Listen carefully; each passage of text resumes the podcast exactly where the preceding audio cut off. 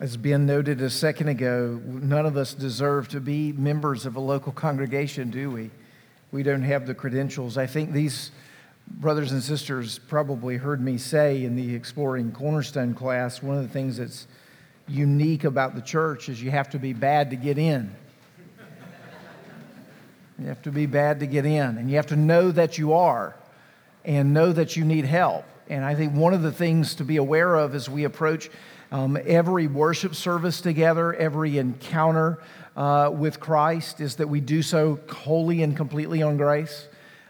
We do so resting and dependent upon what He has provided for us, that He is the one who qualifies us. And even as we receive this morning a challenge from the Apostle Paul in Philippians chapter 1, he's challenging us based on what it is that Christ has already accomplished for us. And he wants to invite you into a deeper experience of that and knowledge of it this morning as we look together at God's Word. So if you will, either take your copies of God's Word in hand and turn to Philippians chapter 1, or read along with me in the bulletin. We'll pick up the reading at the end of verse 18 in Philippians chapter 1 and read to verse 26. This is God's Word. Yes, and I will rejoice, for I know that through your prayers and the help of the Spirit of Jesus Christ, this will turn out for my deliverance. As it is my eager expectation and hope that I will not be at all ashamed, but that with full courage now, as always, Christ will be honored in my body, whether by life or by death. For to me to live is Christ, and to die is gain. If I am to live in the flesh, that means fruitful labor for me. Yet which I shall choose, I cannot tell. I am hard pressed between the two.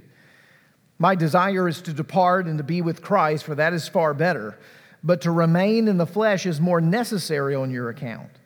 Convinced of this, I know that I will remain and continue with you all for your progress and joy in the faith, so that in me you may have ample cause to glory in Christ Jesus because of my coming to you again. The grass withers, the flower fades, but the word of our God will stand forever. Amen. Let's pray together. Our Father in heaven, as we come now before this, your word, having read it in your presence and now attending to it, we would ask, Father, that you would speak to us powerfully through this word, that you would grant to us your Holy Spirit, and that through him we might read and mark and learn and inwardly digest all that you would have us to know, and that you would charge us with all that we are to do. We want to honor Christ in our bodies, whether by life or by death. By this passage and through this time in your word, would you make that reality real to each of us again?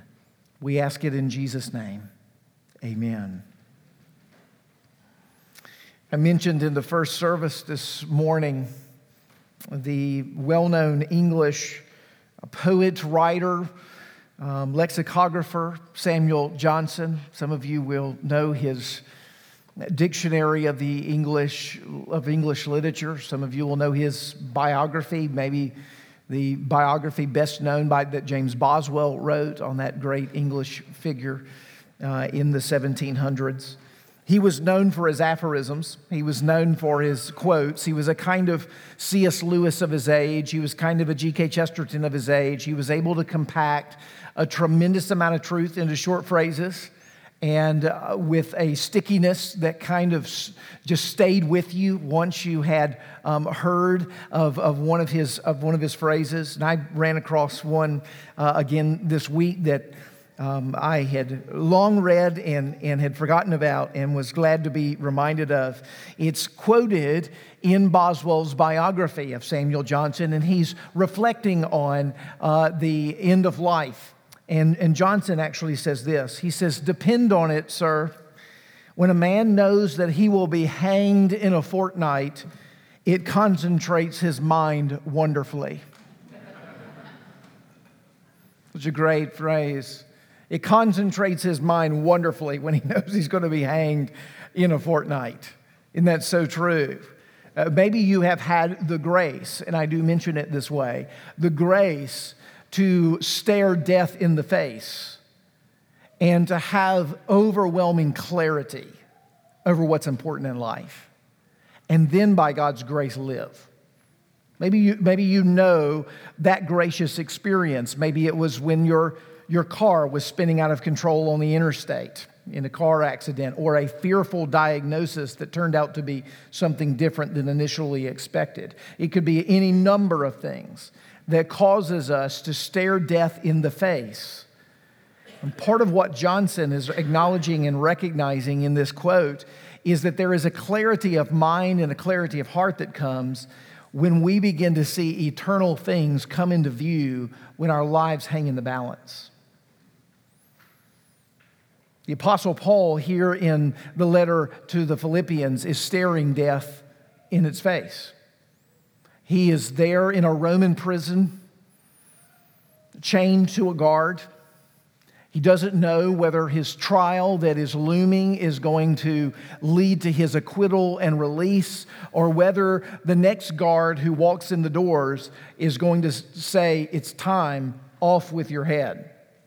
He doesn't know what he's about to experience, but he knows that in a very real sense, his life hangs in the balance. And what I'd like to suggest is that in Philippians chapter 1 and all the way through the letter of Philippians is that reality wonderfully concentrates Paul's mind. It helps him focus upon the things that are most needful, and it helps him focus towards the Philippians and his ministry to the church at Philippi to train them to think in light of eternity before the face of God, to consider the things most important, and to live our lives by that light. As we look at Philippians 1:18 through 26 today, I want to ask you to hold those eternal realities before your heart and before your mind. Ask the Lord to grant you the kind of clarity that the Apostle Paul gives here over what's meaningful in life, and begin to maybe clear away the things that seem important but aren't, the clutter that we so bombard our lives with here in 21st century America. And notice that the one thing that's necessary is where we need to come back to over and over and over again. What are these one things that are necessary? What is it that Paul is calling us to in this passage, and God through Paul here in these verses together? Well, I want to start by suggesting to you that what Paul gives to us in this passage is confidence in the midst of uncertain times. He has confidence in the midst of uncertain times. Notice this in verses 19 and 20. "Yes, and I will rejoice, for I know that through your prayers and the help of the Spirit of Jesus Christ, this will turn out for my deliverance." Notice his confidence. "It is my eager expectation and hope that I will not at all be ashamed, but that with full courage, now as always, Christ will be honored in my body." Do you hear the confidence of the Apostle Paul? A confidence that's not based upon circumstances. His circumstances are completely uncertain, but a confidence is there nonetheless, based in the realities of eternity. When you see Paul's language there, he says, "I know this will turn out for my deliverance." Maybe the initial thought that comes into your mind is, how does he know that? How does he know that this is going to turn out for my deliverance? And maybe your reflection and your question around hearing that from the Apostle Paul is, you hear him saying he is going to be freed from prison pretty soon. I know all of this is going to be my deliverance. And maybe you hear, oh, he's going to be freed. He's going to get an acquittal. He's going to get a release. Interestingly, it's worthy of note that that's actually true historically. If Paul is in prison in Rome at the end of the book of Acts, as we've suggested that he is, we do know that in due time he's going to be released, and ultimately he's going to go on from Rome to Spain, which has been his plan and hope all along. To the hinterlands of Spain, he wants to take the gospel of the Lord Jesus Christ. We know that's going to happen. But as the Apostle Paul is writing this letter, there's no certainty of that going to be unfolding. And yet he's certain. And yet he's confident. It might be that in the context of this passage, that the Apostle Paul, with his deliverance, has received some special word from God. He was an apostle after all, right? He often received visions and words from the Lord, and he foresaw things of which were going to take place. The only problem with that suggestion is the text doesn't tell us that. There's nothing in the Scriptures, as we're reading through Philippians chapter 1, to suggest that the Apostle Paul is operating on some secret or special knowledge to say, I know that my release from prison is going to happen soon. I will be delivered through all this. Instead, I'd like to suggest the Apostle Paul is living like you and me. He doesn't know what tomorrow brings. We have things on our calendar. Things on Tuesday and Wednesday and Thursday that we plan to get done. There's deadlines to get past. There's fun events that are on the calendar. But who knows whether or not your soul is going to be called home tonight? We have no idea. The days that have been allotted to you and me are already numbered by the Lord, and we don't know when it is that they're going to be up. There's a sense of recognition that we're utterly dependent upon God as we approach our own days. Is the Apostle Paul working from some secret knowledge? I don't think so. What the Apostle Paul is meaning with regards to deliverance here is of a much greater and deeper kind. In fact, the word deliverance that he uses in this text is the word that he uses throughout his epistles to describe the kind of deliverance that we will experience when we stand before Almighty God on that great judgment day and are acquitted fully and completely, and come into glory and the consummation of which we've all been designed for. It's that kind of deliverance that the Apostle Paul has his mind wrapped around. Paul's not looking at an earthly, temporal deliverance. He's looking at an eternal one. He's not focused upon Caesar and the earthly tribunal. He is focusing upon Christ in the heavenly courtroom. His desire is to look beyond the pale of this life and say, no matter what happens, whether I live or whether I die, I will be delivered. I will be delivered. It reminds me of what the Apostle Paul will say in Romans chapter 8. Neither death nor life, neither angels nor rulers, nor things present, nor things to come, nor that which is above and that which is below, nor anything else in all of creation is able to separate us from the love of God in Christ Jesus our Lord. That's Paul's confidence. No matter what it is that he goes through, no matter what situation and circumstance he passes through, he has confidence that his ultimate deliverance is in view because he knows what it is that God has promised and he knows what it is that Jesus has accomplished. You know, this is a picture of faith, isn't it? What is faith? Well, there's many appropriate definitions to faith, but one of the best ones is to recognize that faith is acknowledging the future reality and the promises of God in the present so that those future assurances become present comforts to us. It's a beautiful definition of faith. It's resting in the acknowledgement of what God has promised and will accomplish, and you know is going to happen, trusting them now, so much so that, if I can put it this way, the future begins to break into your heart now. You see, the confidence of the Apostle Paul in an uncertain time and circumstances comes from the fact that he has set his sights towards the thing that will never change. In the midst of a world that's swirling, he is standing upon a rock that will never move. He has absolute confidence of his deliverance because the deliverance he's looking to is not to Caesar, nor to his guard. He's looking to Christ and his finished work. Now, I think one of the questions that we have to ask ourselves as we approach a text like this, and with this point that's in front of us, do we really know the kind of confidence the Apostle Paul is sharing with us here in this text? Do we know that personally? Take a bit of an evaluation right now in your own mind and heart. What's wrecking you? What are the anxieties? What are the worries? What are the uncertainties?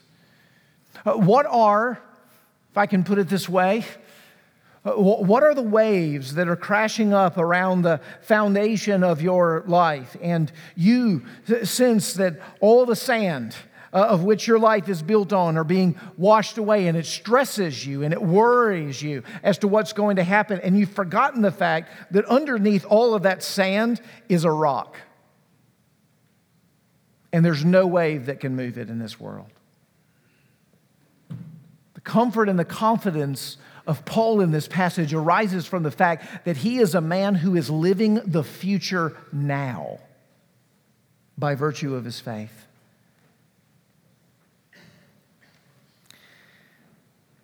Now, that's not the only thing that the Apostle Paul teaches us in this passage, but that's a great assurance, isn't it? It's a tremendous assurance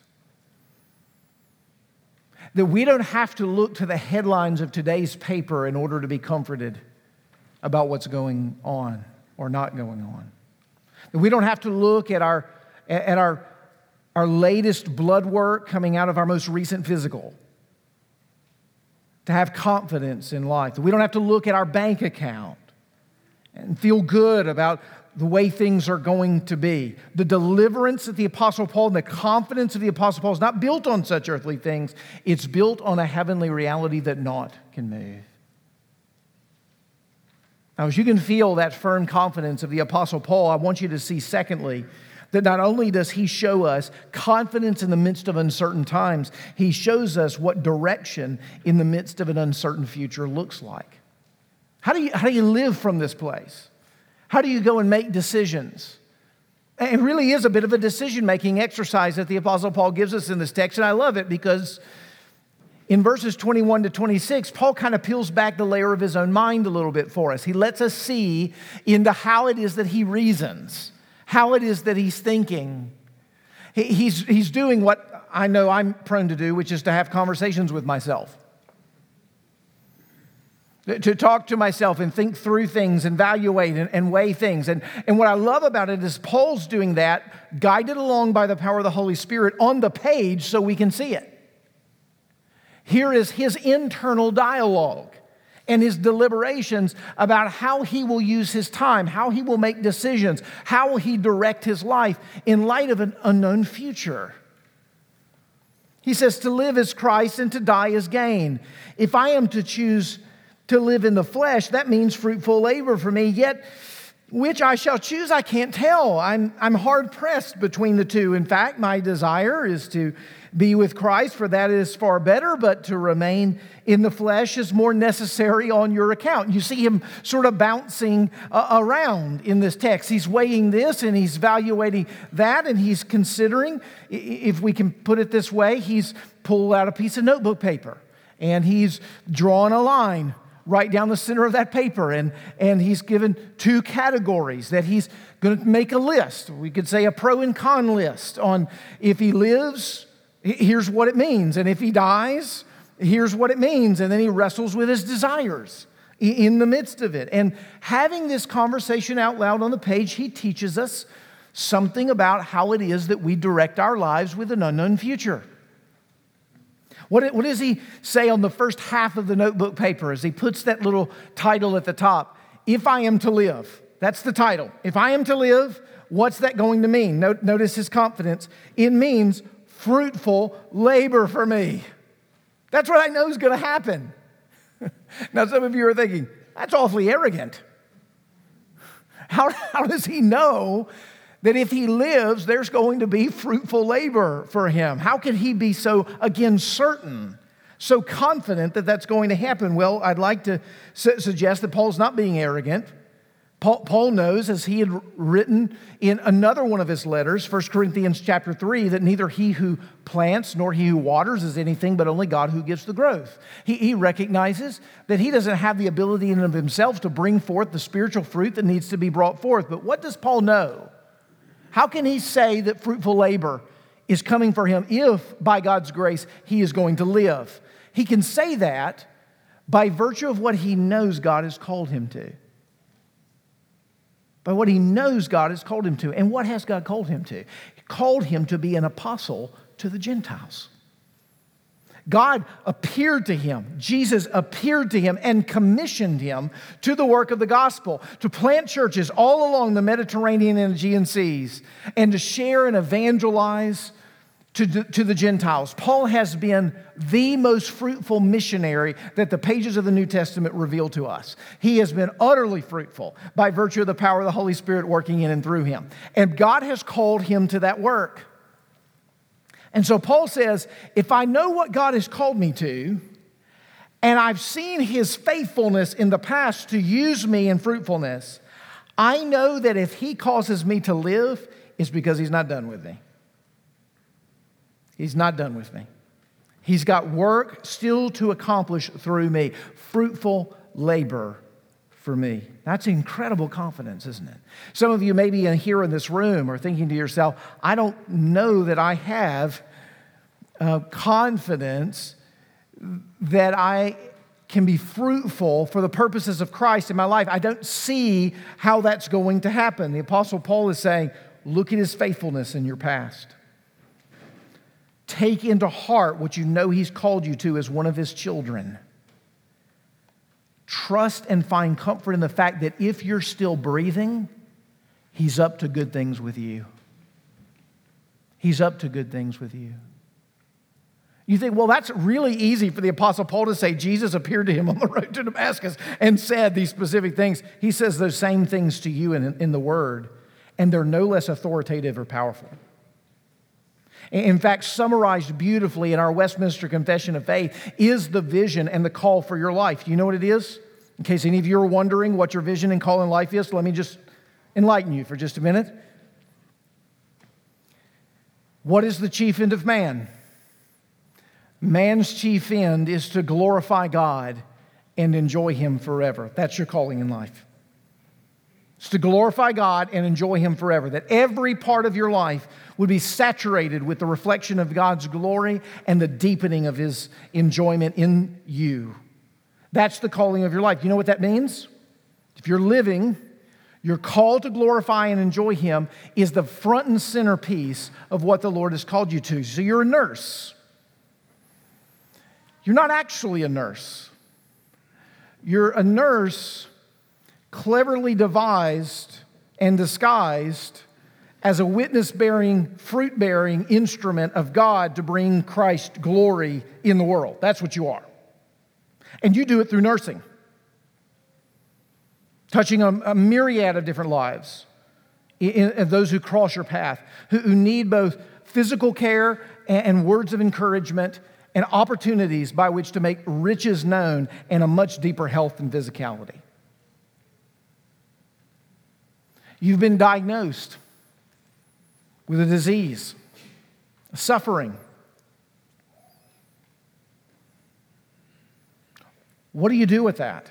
It limits deeply your ability to go and do what it is you'd like to go and do.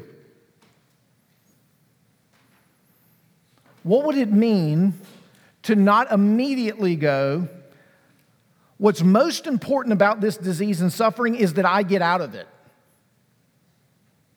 That we heal it. But the most important thing about this disease and suffering is that the glory of God shines through it. So that whether he frees me from it or whether he doesn't, his glory shines in and through me because I'm merely an instrument for his glory and his joy to be expressed. Some of you come into a windfall of money. You're thinking, yes. That old uncle that you never met died and left his entire multi-million-dollar fortune to you. We all want this uncle.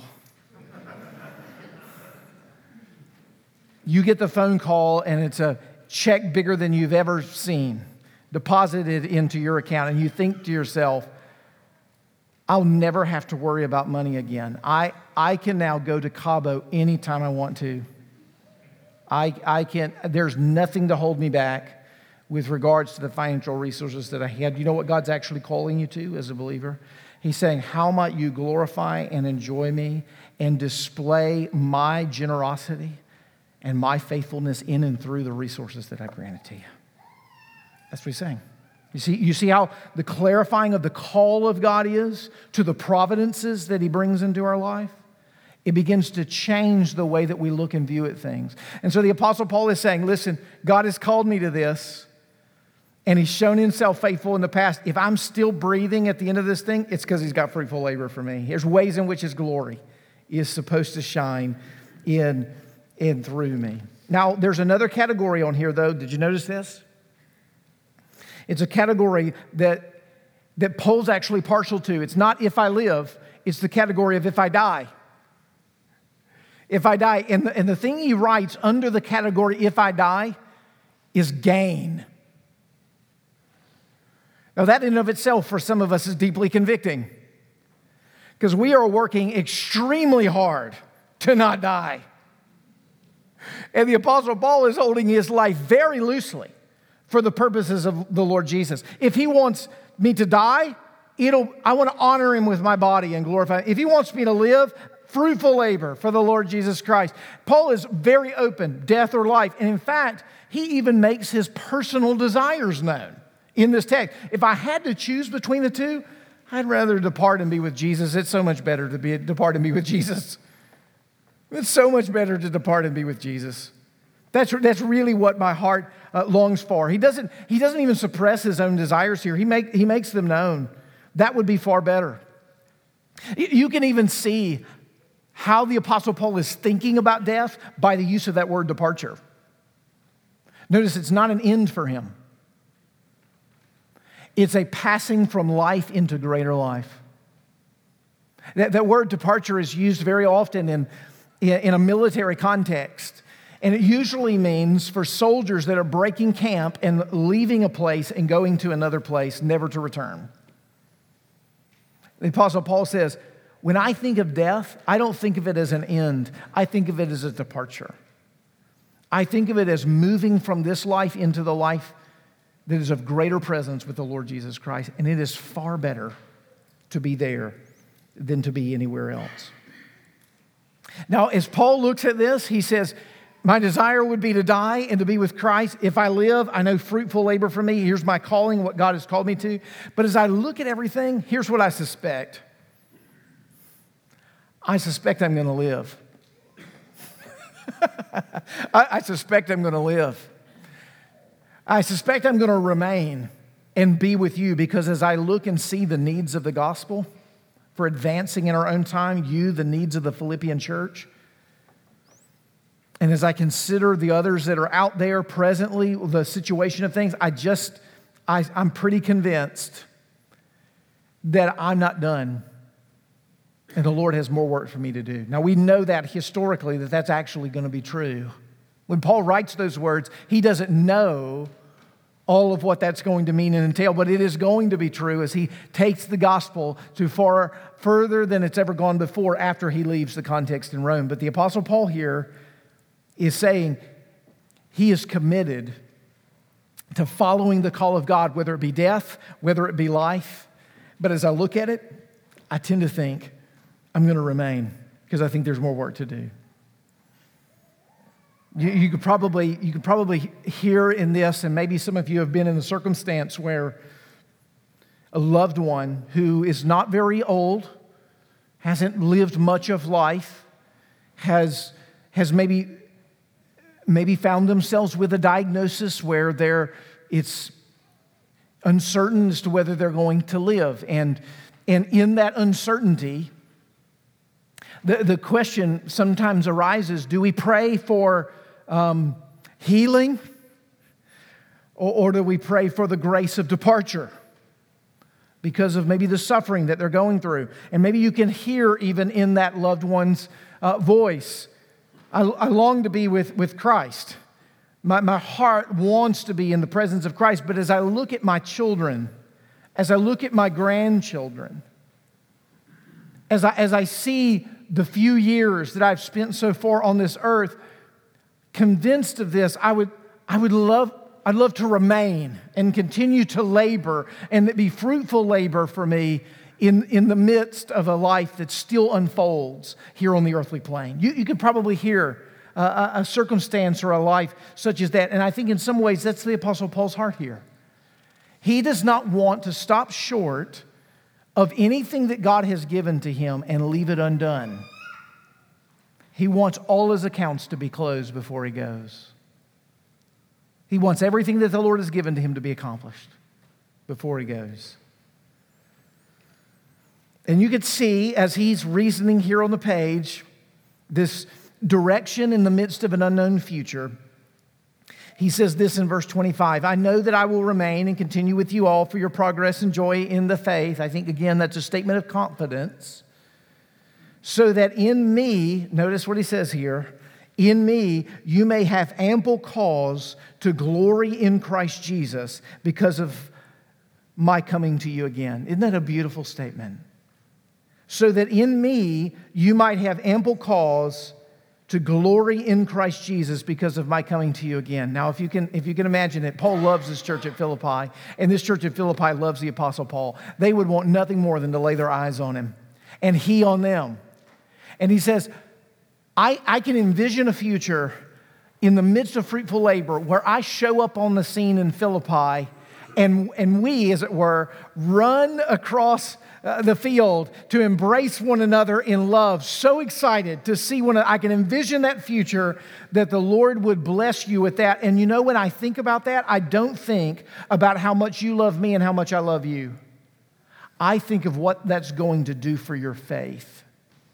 If you were to see me show up again in Philippi, you would have ample reason to glorify Christ. You see how saturated Paul is here in Christological focus and thinking? He's completely focused on Christ. He says, what I get joy in your progress in the faith, is thinking about how you're going to give joy to Christ if I were to show up. It's an incredible expression. If you can just work your way through the arc of this passage, the Apostle Paul is saying, I know that one day I'm going to be delivered, whether by life or by death. I just want to honor Jesus with my body. If I live, fruitful labor for Christ is the only thing that I know would be the end for which the Lord would keep me alive, because he's called me to a work and he's shown himself faithful, and I'm certainly willing to take up that call. But if I had my druthers, if I were to die, I'd rather depart and be with Christ. But as I look at everything, I think I'm probably going to remain and continue to work. And what's going to be beautiful is that when I show up on your doorstep, church at Philippi, I'm going to see on your face the worship and the glory of the Lord Jesus Christ and how he's provided above and beyond anything we would hope or imagine. And that keeps me going.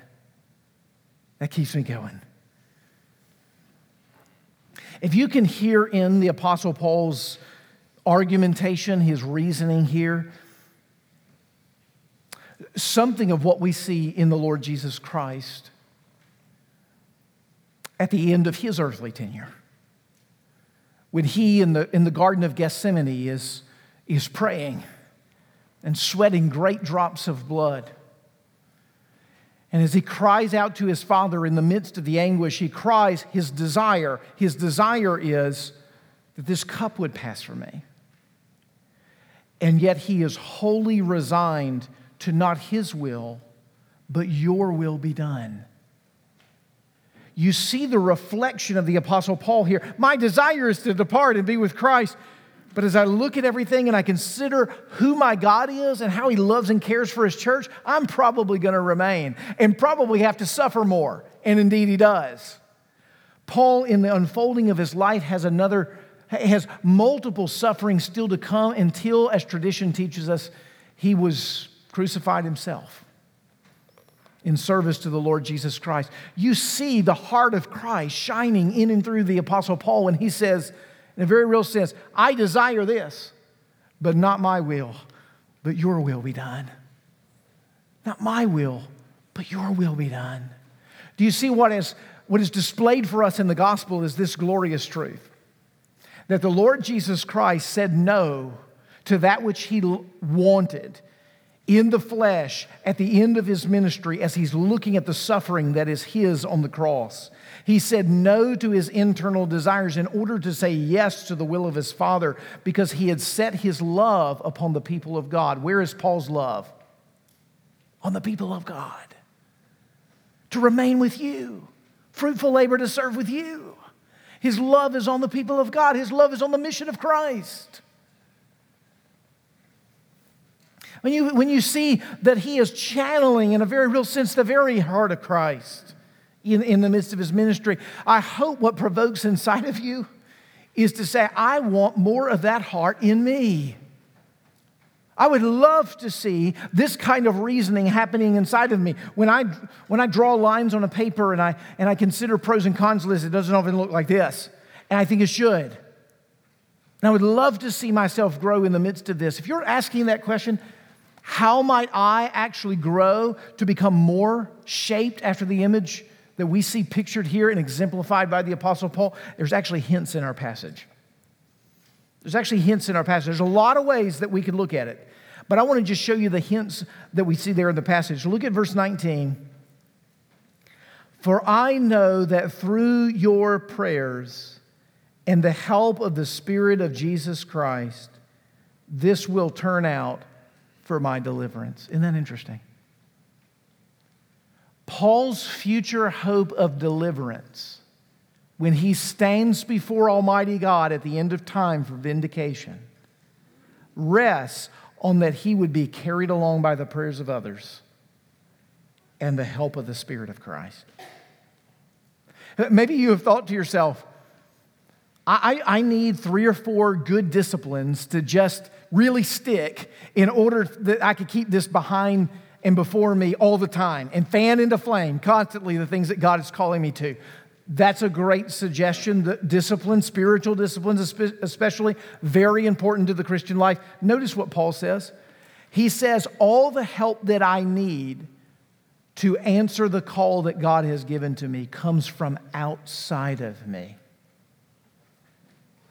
Paul is not dependent on himself in the work of the mission that God has called him to do. He is dependent upon the church, the prayers of the people, and the help of the Spirit of Christ. If you are at a position where you say to yourself, there's no way that I am going to live as Christ has called me to live unless God does an amazing work through the help of the Holy Spirit and the work of the saints around you. If you're in that spot spiritually, you're in a great space.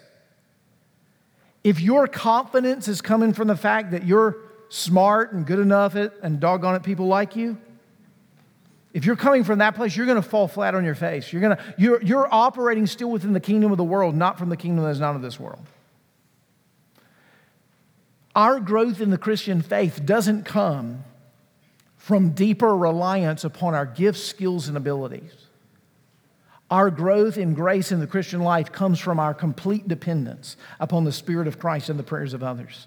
May I say it even this way? There are reasons that you may not be growing in the Christian life right now because you have never asked someone for help in prayer. Right now, there may be besetting sins in the course of your life. There may be patterns of iniquity. There may be a neglect of a call that you know that the Lord has placed upon your life, but you're unwilling to take because of fear. And you have never asked for the help of the prayer of the saints who are around you. When Paul says he's utterly dependent on it, even as he looks to the deliverance that is to come. What an instruction that is to us. What an instruction that is to us.